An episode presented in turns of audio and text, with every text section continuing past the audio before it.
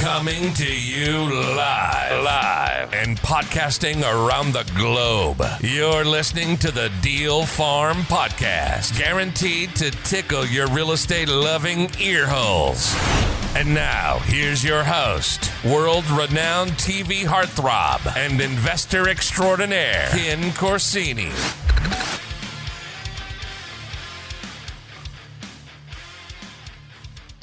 Ken Corsini with the Best Deal Ever show. I am joined by my good buddy Marck DeLatour. Mark, how you doing, buddy? Great, Ken. Good to be here. Thanks, mate. Man, glad you're here. I think you might have the coolest accent of anybody I've ever interviewed. well, that way you travel halfway around the world and you'd have the same uh, same reaction. So. Well, so tell everybody where, where you're from originally. Yeah, originally from New Zealand. I uh, came over here 24 years ago, um, just as a freshman in college, um, but fell in love, got married, and stuck around. Wow. And so, where do you call home now? So I'm in Kansas City, um, Lee's Summit specifically, but yeah, Kansas City Metro is my uh, operating area, um, and love it here. Wow, all the way from uh, South Africa to Kansas City, New Zealand. Oh, New Zealand.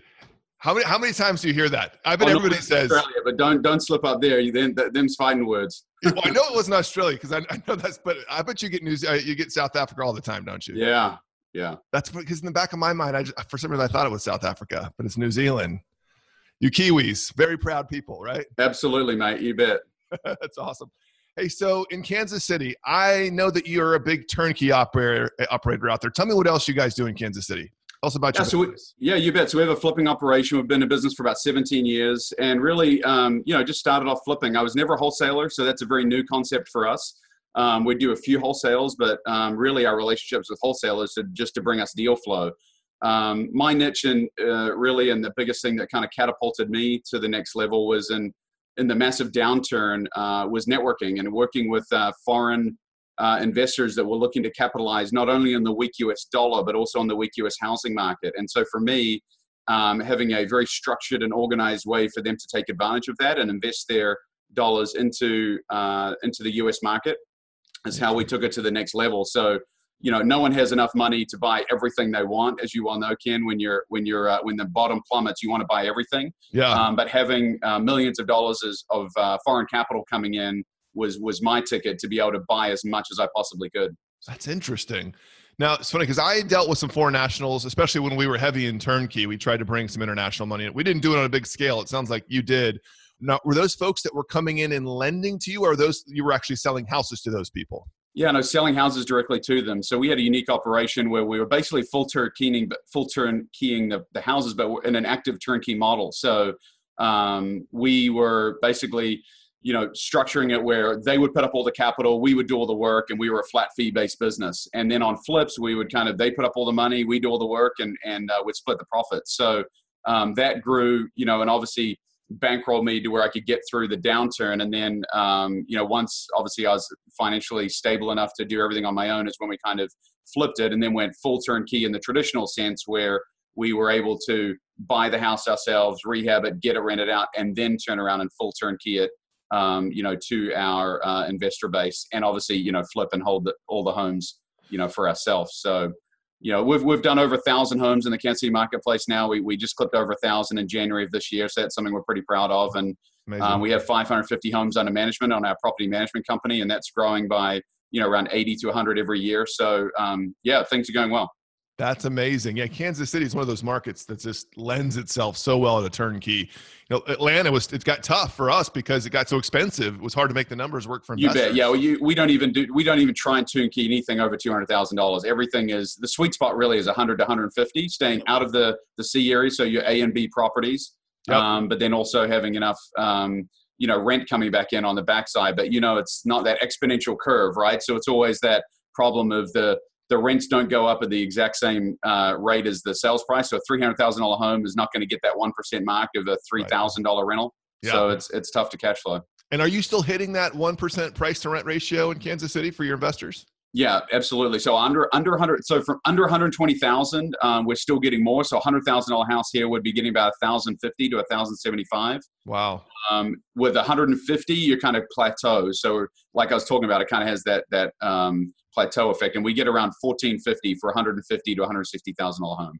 That's still darn good, man. And that's fully fixed up. That's what house that you've gone in there and Yeah. So, and we, you know, our our brand, SBD brand, is really um, well known for having granite in all of our rental property, having nice travertine tile and mosaics and and accents, and and so we do a really high end remodel hardwood floors, and so you know the trick as you well know is trying to buy cheap enough where you can go and do all that hard work and, and put the, the, the great finishes on it and still sell it to someone below market value so yeah that's been our niche is is trying to um, get the highest quality homes you can because we found that the tenants stay longer they respect a little bit more and you know far less turnover Absolutely, yeah, especially if you're on the management end, which is it's critical if you're in the turnkey space to also control the management have to. You're yeah, that's that's a deal breaker. I mean, when when people start comparing turnkey operators, my very first thing is is the same guy that's selling you the house the one that's going to manage it? Because if it's not, I mean, they've they've zero skin in the game. They'll just yep. sell you whatever they want. That's exactly right. Yeah, you sort of have to warranty what you just sold them because now you're managing it. Yeah. Yeah, that's very cool. So, are you guys really still just doing turnkey, or you guys do a little bit of everything? Uh, we, we, we no, I, I, would say we wholesale like five, ten houses a year. So that's nothing. It's really just stuff that if we get overloaded and we get burdened with, uh, you know, the, the crews, we have 10 crews that are fully rehabbing. So we're doing around that 120 to 150 homes a year. Yep. Um, we'll probably full turnkey 100. We'll flip 20 to 40, something like that. Um, those are kind of our numbers in the Kansas City marketplace. So yeah, primarily, you know, a lot of buy. Our, our, niche is just having a ton of buyers just screaming for product right now. So as soon as we get them done, they're they're out the door and sold. So um, in, in, fairness, I mean, a full turnkey is just a flip, bro. I mean, yeah, you know, it's like true. you're right. I mean, you're just flipping the house and making some cash. So, you know, our model is still, you know, seller direct, PPC, you know, networking, relationships, uh, working with realtors and wholesalers and attorneys to try and bring deal flow to the table. That's a, obviously, as you know, it's the biggest challenge in our market is just finding enough deal flow to support our a big buyer pool. Sure. Yeah, especially right now, deal flow for a lot of guys is getting tighter and tighter. So you got it. That's awesome that you're able to source those deals still. And, and you've got a handful of other turnkey operators you're competing with in, in Kansas City. I mean, it's not just yeah, you. Sure. I mean, you know, uh, you come from an abundance mindset, as I know you do as well. I mean, you know, there's more than enough to go around. So we really don't have too much um, dealings with them. Even in the living room, when you're competing, it's you're competing against wholesalers. And so for us, you know, when we can tell people, hey, we are the people that are actually going to close it. Here's yeah. a book of a professional book of the the beautiful remodels that we do. We're going to restore your home to its former glory. It's not just going to be, you know, sold and we guarantee close. It's not like a wholesaler who gets something under paper and then um, you know wants to just turn around and, and quickly sell it because they don't have the cash. I mean, we, we guarantee close with the same entity that in which we're sitting in the living room with. Yeah. Yeah, that is huge. we use the exact same line. Like we're not just here to wholesale it; we're going to buy it and flip it. Yeah, it helps. Yeah. Sometimes you're educating them. They don't realize that a wholesaler's not going to actually buy it. So when you right. on that, they're like, "Oh, really? Okay, now I understand." Yeah. So, uh, so let's talk about your best deal. You've done a thousand deals in Kansas City, which is amazing. Surely there is one that sticks out as your best deal ever. There is one that sticks out, my friend, and uh, yeah, really happy to talk about it today. It's it's one that um, you know it's not often you get to talk to someone on a high level, or you know, you, you're certainly not going to talk about this at a, at a dinner party because people just talk, you know, think you're bragging. But it was exceptional and and uh, very unique. All right, let's hear it. Okay, so this is back in 2012. Um, again, I started investing in 2001, so I'm a pretty seasoned investor at this stage. Um, and although I was just buying primarily on the courthouse steps, um, I did not, my my focus turned to how is there other ways to do deals and and you know the attorneys that I was meeting on the courthouse steps, I was trying to develop relationships because some of those same attorneys that were crying the auctions were also the ones that were doing probate and death and and divorce yeah. and you know all this stuff. So um, one of those relationships that I had and uh, had really worked on hard, you know, taking them out to lunch and dinner and, and just become a friend, you know, and yep. she's an estate planning attorney as well. So I had actually even done my estate planning with her, tried wow. to foster that relationship. Yep. Random call. I still remember I was driving down on 435 on the interstate right by the, the Chiefs and Royal Stadium. And I get this call and she's like, Hey, Mark, I'm, I'm sure this is not a deal that you would like because I know you don't do anything in the inner city, which is, you know, again, talk to people about what you do and how you do, and you'll never know what comes along. I yeah. told her how we focus, we stay out of the inner city. We like, you know, A and B style properties. And but she said to me, "Hey, this is kind of in, on that fringe area. It's probably not anything you'd like, but there's a 12 unit apartment complex that I have a client um, who's wanting to get rid of." And so I said, "Yeah, that's really not my thing. I was expecting to go see this disheveled, you know, I mean, a 12 unit apartment complex can be a lot of things. It can be super nice and, and totally. all structurally sound, and it can be just be this, you know, a home that used to be a single family home that I've cut up into 12 pieces. That's so, right. drove to the property and turned out that it was just um, beautiful. It's all brick uh, with a little bit of vinyl siding on the rear. Um, the roof was trashed, which um, we we obviously investigated and found out. But you know, clearly, you know, it was uh, something of value. So she told me the story, and this was this is uh, uh, how it came to being. She said, "Mark, um, when the house was built back in 19, when the apartment complex was built back in um, the 1980s, this guy built it and and held on to it. Okay, he held on to it for a long period of time. In the year 2000, um, he passed away, and he left. Oh, excuse me, he sold it to um, another in, uh, investor, and he did owner financing. Okay, so then he moved down to Arizona. So now he's the bank, right? So he's yep. bought it, um, held onto it for a long time. It's a 12 unit apartment complex. They ran out for about 500 a month. So he's getting six grand a month of income. Then he sells it to this other lady. Well, then that other lady gets into some trouble and quits making the payment. In the meantime, that guy had passed away and left the note. He was comfortable because he's a seasoned, savvy investor and he's the bank. He was, had an only child who lives still in Kansas City and she was you know getting those monthly payments and monthly checks but all of a sudden the new owner gets into trouble and stops making the mortgage payment. And so she consults that attorney who happens to be the one that i've been networking with. And she says hey i've got the situation. I don't know what to do. I mean she's just not making payment anymore. What am i what am i outs and she said well you can foreclose. And she's like oh i mean how much does that cost? And she didn't have any money really to foreclose. And so she's the attorney's trying to do her favor. And she said uh, you know, I just don't want to have anything to do with real estate. I hated real estate. My dad was always away. She just had a negative, you know, you know, connotation towards real estate, and she just, at all costs, she did not want to have anything to do with this apartment complex. So that's when I get the call, and she said, "Mike, tell me why this lady would, you know, just give it away." It sounds like, and she's, I'm like, "Well, you know, it's worth three hundred grand. What do you think she'd take for it?" She, oh, Mark, she's, I mean, she's talking, you know, maybe twenty thousand, and I'm like, "Whoa!" So. So I drive by the place expecting to see it falling to the ground, but it it was brick. It was great. There were you know six people I talked to that day that all had no idea that um, this lady was going bad. She was still they were still paying their rent, five hundred a month, and went in a couple of units. And there was a bad roof leak, and so one of them was really bad. And ironically, that was the one unit that the lady had gone and looked at because so it completely freaked her out, thinking the whole place was caving in because there was some mold in that unit, but just one of the units so when, long story short, I offered her ten thousand dollars, Ken, and she said, "Thank you so much, Mark. You're a savior." And I got a 12 unit apartment complex for just 10 grand. Mark, tell me you're kidding. So on October 12th, no, excuse me, October 29th of 2012, I closed on the deal, and then on November 1st, I personally, of course, went around, shook everyone's hand, collected the rent, and got three thousand dollars just two days after I'd paid ten thousand for the unit. So then I went to my banker and said, hey, can you appraise the building? I put the new roof on. It was $16,000 for a new roof, a new flat roof. And um, just, you know, weed eating. I mean, there really wasn't much more. It's mainly the roof that, that, and then returning that one unit. And slowly and surely got this thing, you know, recapitalized as far as getting people back in the unit. It appraised at 300. I pulled out 240 as just on, on a line of credit. And I was able to go invest in what, what then was my Florida operation, going and buying some stuff down in Florida. So. Come on. So so time out just a second.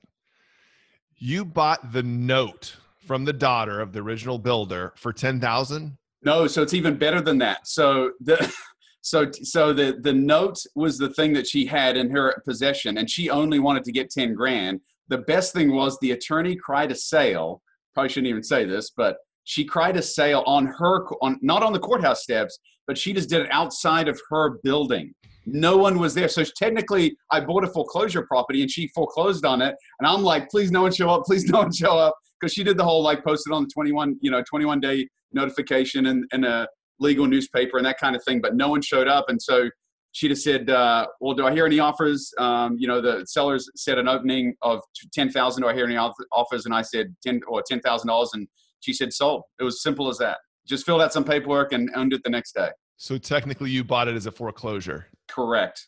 Oh my gosh. Which, which cleansed, which is great, right? Because then you oh, cleanse oh, yeah. title and, and there's no other liens or anything on it. So yeah. Did you ever hear from the lady that owned it that was behind? No, all she said was that she was super thankful, very pre. pre oh, the lady was behind. Um, yeah. The, no, never met her. All I heard from the from the tenants was she quit showing up. Quit. She obviously had fallen on hard times and, and never heard from her again. So so she knew uh, she got foreclosed on. Yeah, she got for and, and honestly, you know, because it was a private note, the other lady, she wasn't going back on that lady, you know, to try and recapture the the delta between because she the note on it was two hundred thousand um, dollars of principal, and so she wasn't going after for the one ninety. Yeah. Um, so she just wanted to be done with it, wash her hands, and you know, again, when someone, and that's a common theme with with these amazing deals, is it's not someone's own money. Yeah. When you have an inheritance, right. or you know, when it's uh, you know the children selling their parents' asset, when it's not their blood, sweat, and tears that have that have built the home and, and created the home and created the note and put it all together. She just inherited a note, and for about five years, she was receiving a good payment of a couple of grand a month. But then when that went bad, she's like, you know what? Yeah, all I want is I, I just want whatever I want, but I just do not want that that uh, asset on my books. I don't want to have to go in there and deal with these people, you know, these people that are that are renting uh, the the asset. So, long story short, I still own the asset today. Um, I actually am considering selling just a 1031 into some some other opportunities. Got it uh, appraised recently and appraised at five hundred fifty thousand dollars, mate. So no freaking way. So I think it's about time for me to cash out, move on, and uh, and just you know kind of you know take some chips off the table and um, you know 1031 into something bigger and better.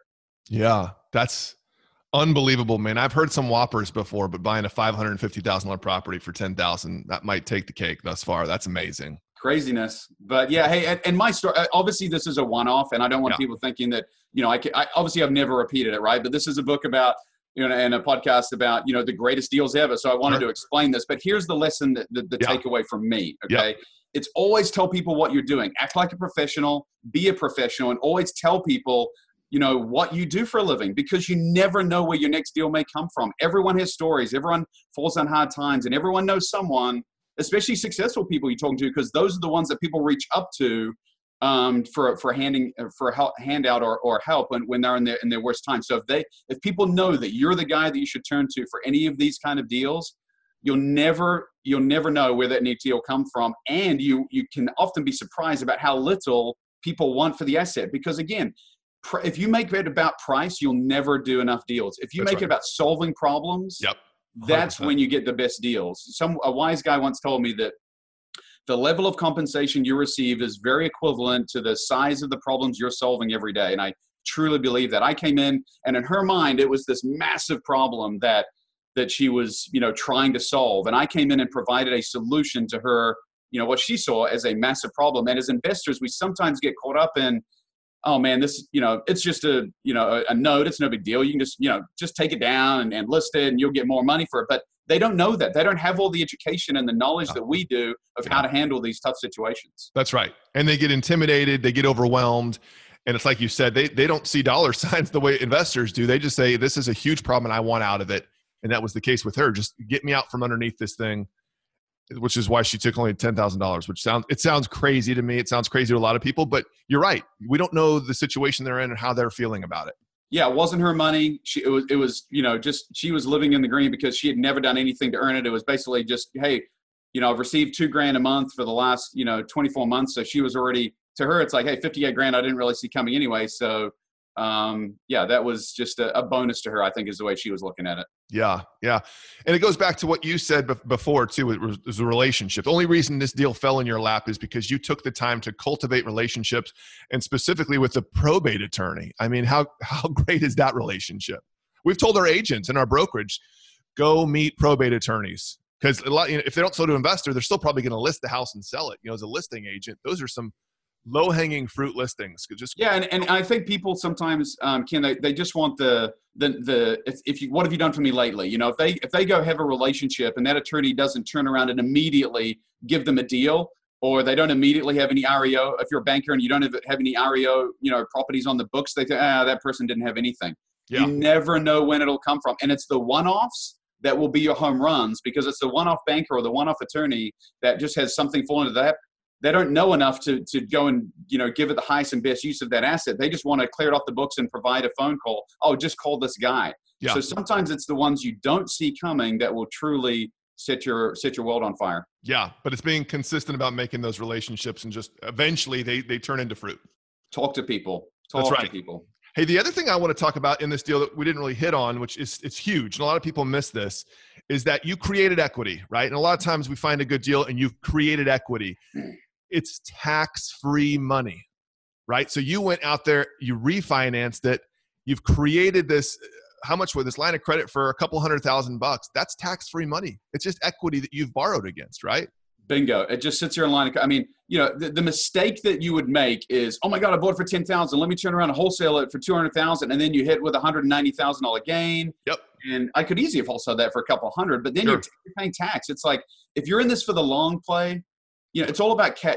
People say cash is king. Cash flow is king. Cash flow is peace of mind. I'm all about building cash flow and building assets that so it, you know if and when a downturn comes i don't have to worry about where next paycheck's coming from because i've built up so many passive so much passive income from my from my assets yeah. that I that I can sleep at night and have peace of mind. The funny story that comes from this also is so the two hundred forty thousand dollar line of credit that I created um, actually rolled into my second best deal, which I know this is not the second best deal podcast. yeah. I went down to Florida and bought a, a, a house that everyone else was scared of because it had Chinese drywall and had been gutted.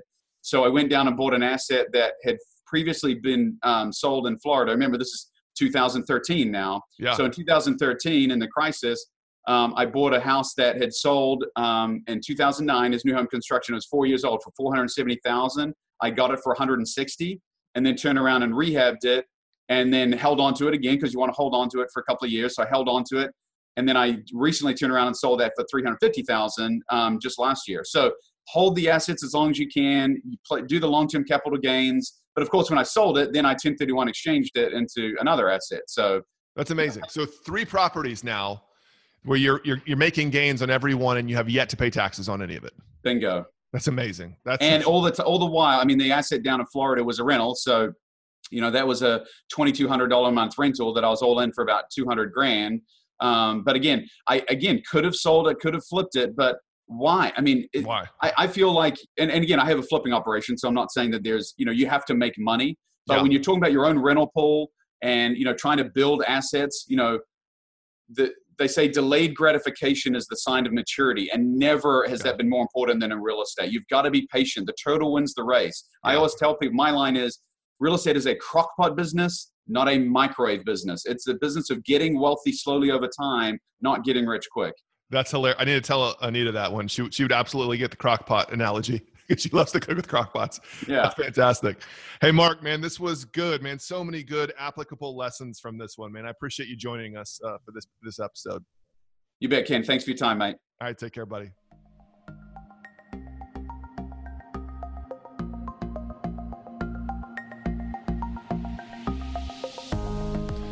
All right, sit tight, you Deal Farm listeners.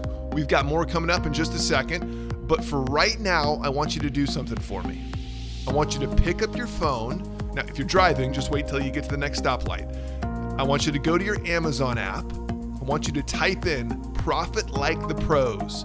You'll see my paperback book published by BiggerPockets come up. Okay, now just hit the order button. See how easy that was? Here's the deal in just two days, you're going to be enjoying 25 amazing stories of seasoned investors sourcing and funding and profiting from all types of real estate investments. Okay, back to the show, except in this segment, we're going to talk about the deals that didn't go so well. Hope you enjoy. All right, I am with my good buddy Marck DeLatour. Mark, how you doing, man? I'm great, Ken. Thank you. All right, we're going to talk today about your worst deal ever. Let's hear it, man. Spill your, spill your guts. Well, hey, look, you know, we're in challenging times, right? And, um, you know, I think that uh, in this market, you know, 2019, I can certainly, you know, have a few to add to that list. Um, one that quickly pops to mind is one um, where we just felt like, you know, we the, the lesson would be we broke from our, our uh, you know, core being our core process of what we typically do. Okay, yep. so our, you know, as you know, a full turnkey provider in Kansas City, our niche is hundred to two hundred thousand dollar homes all day long. We saw a big opportunity in a nice shiny part of town um, where we thought we could go take it down. Um, we did not do a foundation inspection, um, despite their, you know, our acquisitions guy walking in and doing a full interior inspection. Um, we reached out um, to the homeowner, um, and you know there was competitive bidding situation. We paid them way too much. We paid two hundred fifty thousand um, dollars for this asset. We thought it was, and, and it was skinny. I mean, you know, this is a time period where honestly, Ken, we're we're trying to do volume and we're skinning down our margins. And so this is one where we're just expecting to make fifty thousand on the back end of a you know three hundred fifty thousand dollar purchase. So very You Yeah. know, for that price range, by the time you factor in all your costs, I mean, pretty skinny margins. Yep. And so this is one where I walk in the very, you know, first day I'm walking it, and I, suddenly I'm like walking downhill to the living room. I'm like, well, what did I, what did the foundation guy say about it? Oh, uh, you know, he hasn't been here yet. He was tied up, and I'm like, you've got to be kidding me. So that requires 23 piers, Ken. Oh So gosh. yeah. So the 23 cow. piers. So now we're going to have to rehab our way out of it. It's a nightmare of a deal. Um, you know, completely didn't even budget anything for the foundation. So this is one where instead of making 50, we'll be lucky to break even. Um, you know, is easily going to be a thirty thousand dollars. You know, because after the piers, then you got to grade it. So it's a thirty thousand dollar foundation budget. Um, just poor execution on an acquisition guy's part of not Yeah. getting a guy. You know, he was stood up by a foundation guy and didn't bother to let us know, hey, we got to close this. Um, you know, pause the the closing time and, and push it back so that we can get our inspections done. You know, just a busy time in, in his Yeah. life, a busy time in our lives, and, and something fell through the cracks, and, and it absolutely is going to be a, a big, big money loser. So, um, again, I've lost more money. We'll probably end up losing 30, 40 grand. Um, but this one's going to be a real kicker because, um, you know, just as you well know, once once it's been tarnished by a massive foundation, even when you do the foundation repair, there are certain buyers Yep. that just say no, not an option because I just don't want to mess with it down the road. So Yep. it'll be tarnished, uh, kind of, you know, in a in a buyer's sense, and uh, who knows what we'll sell it for at the end. But I'm not, we definitely will be a big loser. It's tough, and I'm I'm sure it's the same way in uh, Kansas City. You have to disclose that, right? You have to disclose that. Oh, dude, yeah, hundred percent. I mean, we're you know super big on doing things the right way, as you well know. So yeah, we'll disclose everything. We'll show them all the foundation reports. We'll show them the the stuff we did. But the one thing I'm not going to do is just turn around and just you know sell it on to somebody else. So yeah, yeah, we employed the structural engineer. He told us exactly what to do. We're going to do it, and uh, you know try and rehab our way out of it. But there's just not enough room on the back end. And um, you know to boot, it's on a busy street, Ken. oh no, more challenges. oh, that's the worst. Well, and then and you don't even factor in holding costs. Now all of a sudden you're you're holding it longer because you got to do the work, and so that starts to eat away your profit. And hey, if you break even, that's fantastic. Trust me, there's most of these worst deals, including my own, are like multiple figure losses. So if you still break even, that's not too bad.